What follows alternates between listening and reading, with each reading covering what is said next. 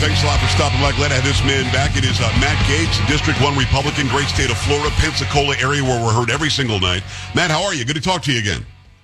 Oh, good to be with you, Pags, and boy, do we have a lot to talk about. Where do we go? Uh, government funding that's running out in a few days. Uh, Mitch McConnell in the Senate trying to get us to deficit spend for other countries, or uh, or politics, man. You uh, you're driving. Well, yeah. Well, let's start with Ronna McDaniel, if you don't mind, because I got to tell you something, Matt. I thought she should have been gone after 2000. I didn't get how the right the right money wasn't put in the right places. I didn't get how how lackluster the the right seemed to be while the left was in like full battle mode. It was very strange to me that this person who was heading the RNC, nice enough lady, I've had her on the show, but not since like 16, but but nice enough lady. I just don't think she understands that the left is not playing around. They, they've taken the gloves off a long time ago, and she seemed to just sort of be drifting through the process. I, I mean, t- 2000 we saw we did not get the, the red wave we thought. 2002, we got a red trickle where you guys thank God got the house. It was time, wasn't it? Uh, yeah, I was not a supporter of Ronna McDaniels. I think that she was more interested in the promotion of herself and RNC members than in some of the tactical legal work. And she made poor choices in terms of what law firms to retain. I think she was uh, more interested in getting the glitzy named law firms, but then when the going got tough, a lot of those folks headed for the exits. Right. And uh, we we weren't operationalized to really battle it out to get evidentiary hearings in a lot of these jurisdictions. And I think the principal lesson we learned after the 2020 election is that you cannot allow fraud to occur and then hope that afterward there will be some remedy because many of these courts will simply not exercise jurisdiction. So you have to stop it before it happens. Uh, and, and God forbid it does. You have to catch it in progress and obtain immediate relief so that polluted ballots aren't commingled with legitimate ballots. And uh, this guy who's, who uh, President Trump has endorsed, uh, Whatley out of North Carolina, uh, he had a massive team of like 1,500 lawyers throughout North Carolina uh, that were doing some of that grunt work uh, ahead of the election during the voting process. It's one of the reasons why uh, North Carolina was resilient against uh, any type of voter fraud, and uh, that it's that kind of fighting spirit I think we need at the top of the RNC. Are we allowed to say voter fraud? Because uh, if we say it, they try to cancel us. If we say it, you know, we're suspended from every social media. Are we allowed to admit that something really wrong happened in 2000? Well, there's there's documented cases of voter fraud. I guess you know folks want to disagree about the degree to which that fraud impacted outcomes. Right. You had several states where you know it's tens of thousands of votes, and you had places uh, in urban centers in Fulton County, in Wayne County, Michigan, uh, in the the greater Philadelphia area, where the chain of custody did not create the same degree of confidence, uh, to, to say the, the least, uh, because it wasn't handled in the same way chain of custody was handled in the rural parts of those very same states. Right. You know, there, there's been some progress uh, in places like Georgia, where the legislature uh, seemed to be very susceptible to humiliation, and thus they enhanced the signature requirements uh, that Brad Raffensperger had signed away with the stroke of a pen uh, to Stacey Abrams. I'm sorry, uh, uh, Brian Kemp had really signed that away to Stacey Abrams right. previously. So, look, I mean, I, I think that we can acknowledge that there's always efforts to play games in elections and to and to engage in fraud. The issue is like, what are we doing about it? And I think by changing the leadership of the RNC, we have taken a positive step. It's uh, District 1 Republican, great state of Florida. It's Matt Gaetz. Uh, Pensacola is the main city there. By the way, Public Square is hosting a town hall in Pensacola tomorrow with Matt Gaetz and Don Jr., Don, uh, Donald Trump Jr., 5 o'clock to 7.30 p.m. Now, this says Eastern time, but, but Pensacola is Central, is it not? Yeah, no, no, no. This will be Central Time, brother. Okay. This will be five, five to uh, five to uh, about seven thirty uh, Central Time. Uh, Don Jr. at the Palafox Wharf will be joining me, Great. and the CEO of Public Square. And you know, we uh, we've got to support conservative uh, conservative entrepreneurship in this country, Yeah. and conservative businesses. Public Square is a great great way to do it. We've had Michael uh, Seifert on several times. He's a great guy, and I love what Public Square is doing. Um, we've got to talk about. Well, let me finish on voting uh, here, Matt. You and I both know you're a great lawyer. I don't know why the uh, any any court didn't take it up. But you and I both know that there are states where the legislatures did not say yes to mail-in voting, yet ballots were counted that were mailed in. They shouldn't have been. I don't care if there's COVID. I don't care if there's a civil war going on. It doesn't matter. You should be, the, the legislature either by constitution makes the decision on how elections will be prosecuted in their states or they don't. And I thought they did. For some reason, they counted these mail-in ballots. Are we away from the mail-in ballot issue this coming November or is, can anybody mail in a ballot, a ballot to anybody they want and put it in a Mark Zuckerberg box and get it counted? As you and I both know, that's different in different states, and Yes. we haven't made as much progress as we should have.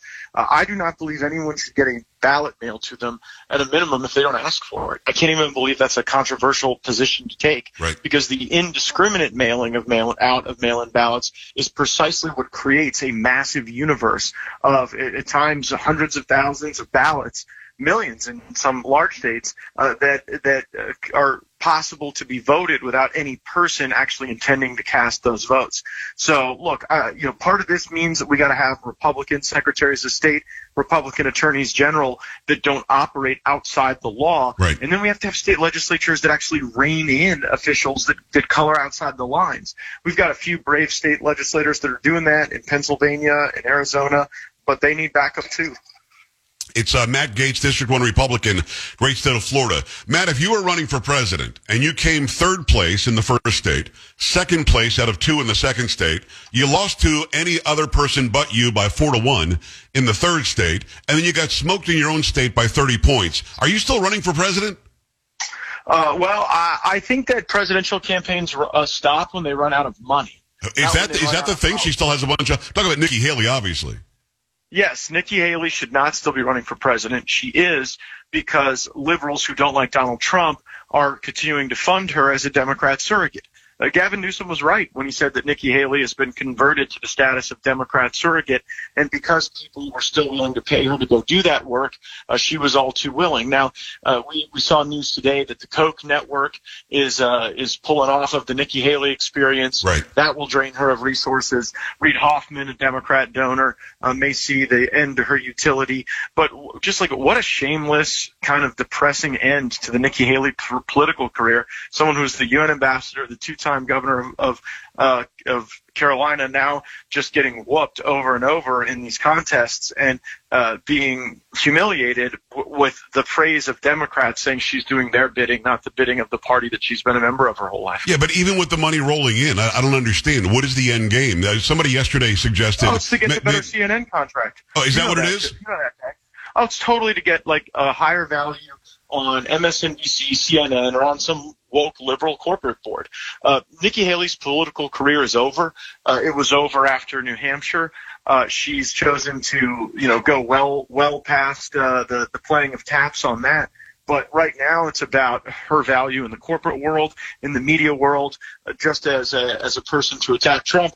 But the bottom line is there's there's kind of an enduring value to us as the America First Patriots because we are able to defeat Nikki Haleyism over and over again. It's the same version of Republican politics we see manifested in people like Liz Cheney and in John Bolton and Jeb Bush. And the more we can issue defeats to that ilk of republicanism, the more durable the America First control over the Republican Party becomes. District 1 Congressman, the great state of, te- of, uh, of Florida, it is Matt Gaetz. Go tomorrow, if you're in the Sarasota area, um, to, uh, um, I'm sorry, uh, Pensacola. Uh, Pensacola. Sarasota. A, we just added a station in Tampa, so that's I got confused there. Uh, Pensacola area. Go there. Uh, public squares. Uh, Michael Seifert will be there. Donald Trump Jr. will be there, and of course, Representative Matt Gaetz. Five to 7:30 p.m. Central Time. And what's the name of the arena again? Where, where, where's it going to be? It's at the Palafox Wharf in downtown Pensacola. Paul, uh, I've not been there. I need to go there, Matt. Um, I've got to talk to you about about what you started out with, and it's the funding. Uh, uh, if I hear purse strings one more time, and then nobody in the House seems well, you want to, but most of the House of Representatives is wishy washy about actually acting like you have control of the money. Let it, sh- Matt. Listen, I'm an American. I, I love our country. I don't want people to go without a paycheck for a couple of weeks, but let it shut down and get what you want. We gave you guys control of the House. Where are we on spending? Where are we on the next the next budget or the next CR? Well, you're not going to like this, but I'm just going to tell you the truth. The truth is that we have a two seat majority in the United States Congress, and we have no majority for spending cuts. On on almost any issue. Wow. Uh, the the willingness to deficit spend can count on uh, on its coalition, every single Democrat and about half the Republicans. And there are you know those of us who are trying to drive spending cuts or offsets. Uh, we'd like you know, the spending of our government to reflect the policy choices that could secure the border, that could stop the weaponization uh, of our government. And what happens in the meetings about these questions is that you get more than half of the Republicans who are hand wringing and bedwetting, and they just say that they can't take any of the criticism that would come with a shutdown. Wow. Now I'm no I'm no like cheerleader for shutdowns.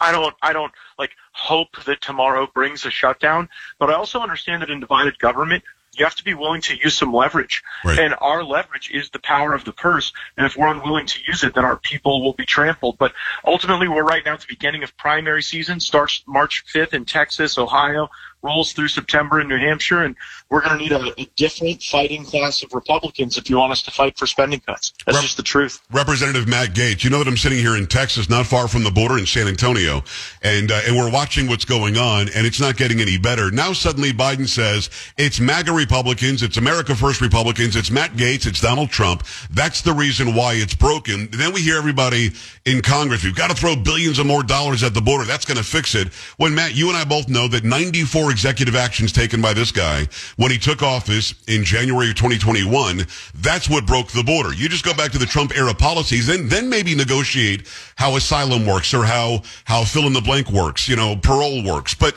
but just go back to those policies and you fix it tomorrow. What, what, if if you guys were to say, let's give you 100 billion more dollars on the border, what does that fix? Nothing. Well, that would be like saying that the way to fix a fire a, a fire hydrant that is spewing water is to spend more money buying more buckets. exactly you know, right. Ultimately, Exactly. You're, you're fighting a losing battle there. You have to you have to stop the flow. And President Trump's policies did that. We put uh, the downward pressure on the flow that's so desperately needed right now. And look, everybody remembers, Pags, that first Democrat presidential debate where they asked who believed that there should be free health care for illegal immigrants, and Joe Biden raised his hand. Yep. Every one of them raised their hand. And you know, I mean, they're not going to blame us for the border. We're going to remind the American people it's the pull factor of providing free stuff to desperate people from anywhere in the world, combined with a completely open border that leads us to this invasion that we're enduring. And I don't, you know, the the polling still shows the American people placing the blame where it belongs here. And well, one thing I put on all these government funding bills, I put a requirement in there that only U.S. citizens can participate in U.S. elections on Right. any government funding bill, because with 10 million of them in this country, if they start playing games letting illegal aliens vote, uh, this could this could be a dispositive number of uh, of people diluting the votes of legitimate American uh, American ballots cast. U.S. Representative Matt Gaetz, uh, District 1 Republican, great state of Florida. Pensacola is where you should go tomorrow to see Matt and Don Jr. and also Michael Seifert. When it comes to, to Russia, Russia, Russia, it didn't work the first time. And now suddenly Russia collusion, Russia's interference, and Putin loves Trump, although Putin just said he'd rather have Biden than Trump, honestly, last week. Uh, that's a great endorsement for Biden. But the, here's what's going on, Matt. I want to just very quickly fill you in on, this, on an X space over the weekend. This guy, Lev Parnas, is out there, and this is what Lev Parnas wants us to believe. We should believe the Burisma CEO that hired Hunter Biden for a million dollars a year who had no experience in energy, doesn't speak Ukrainian, but we should believe that CEO, that the guy who wrote the FD 10, uh, 1023 is somehow lying about, about the Bidens getting money from Russia or from oligarchs in, in Ukraine. This is the push by the left in this country. They're all saying it now. Russia is involved. Russia, th- this guy lied that everybody a year ago said was a reliable source for 10 years at the FBI. Now this Smirnov guy is just a liar, and Lev Parnas knows that, that, that the guy over in, uh, in, at Burisma, he was, he's above reproach, even though Joe Biden said, I won't give you the billion dollars if you don't fire a guy looking into Burisma. Matt, it's all very confusing, but I think I just set the stage pretty well. And by the way, I took Lev Par- Parnas down very, very badly on our next space this weekend because he's an idiot. But having said all of that, there are people who are listening to you and me right now who will believe that Putin somehow is again trying to help Trump. Not that he ever did before. How do you respond to that? How do you get ahead of that? Well, usually when you're busting up a bribe scheme, you can count on the bribe payer to uh, to be dishonest.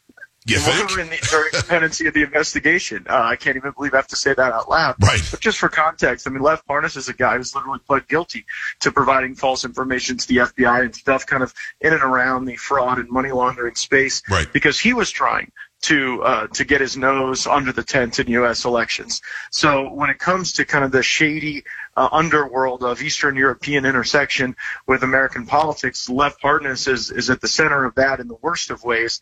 Smirnov is someone who had made a number of cases for the FBI, been authorized even to engage in illegal activity uh, on behalf of the investigations he was helping on. You only do that with people that are very sensitive.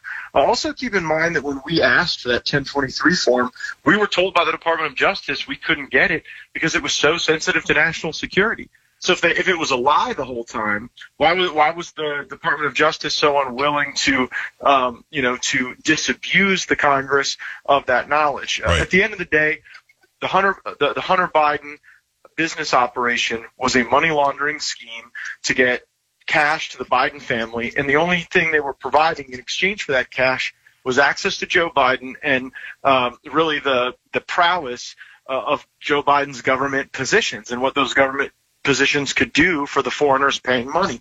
And we saw that play out in Burisma with Hungarians, with the Chinese, uh, with uh, James Biden, Hunter's uncle, Joe's brother. And the country sees this operation for what it was. And I look forward to taking Hunter Biden's deposition on Wednesday. I think the, the simplest way to ask the question is what is the product, the Biden family product, other than Joe's sway and Joe's position? Is there any, are they selling chocolate or something that I don't know about? What else can they possibly offer anybody to receive any money? Even, let's say that Hunter Biden, that, that million dollars a year was not dirty, and I, and I think it was. Okay, what did he offer to get it? That's all I want to know. So yeah, so what they say behind closed doors is that they offer their advice about acquisition opportunities. Um, and and then when you when you pull back the layers of the curtain, say, okay, well, what opportunities which were closed on? It's all a joke. It's all not a big. It's just, That's a great question.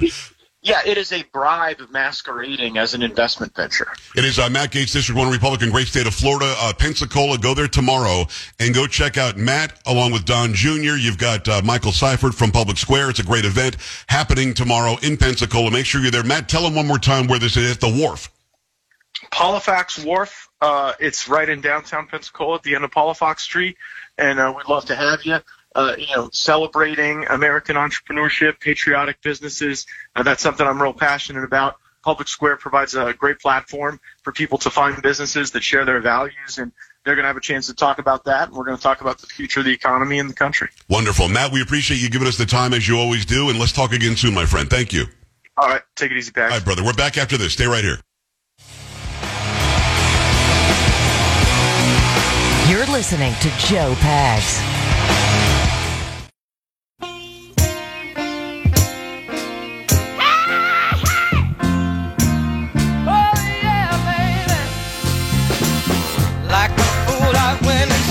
Lots going on. We've got um, another big interview coming up next hour. Do not miss a second of Brendan Carr. He's an FCC commissioner, even as we speak. He's an FCC commissioner. So we're going to talk to him about, about, again, the FCC is trying to force businesses to show publicly what their demographics are. And it sounds like they're trying to, I don't know, force them or shame them by whatever the makeup is of their business. We talk about that, net neutrality, Twitter, a whole bunch of other stuff too. Joe Pag Show coming right back. Stay here. This is the Joe Pags Show.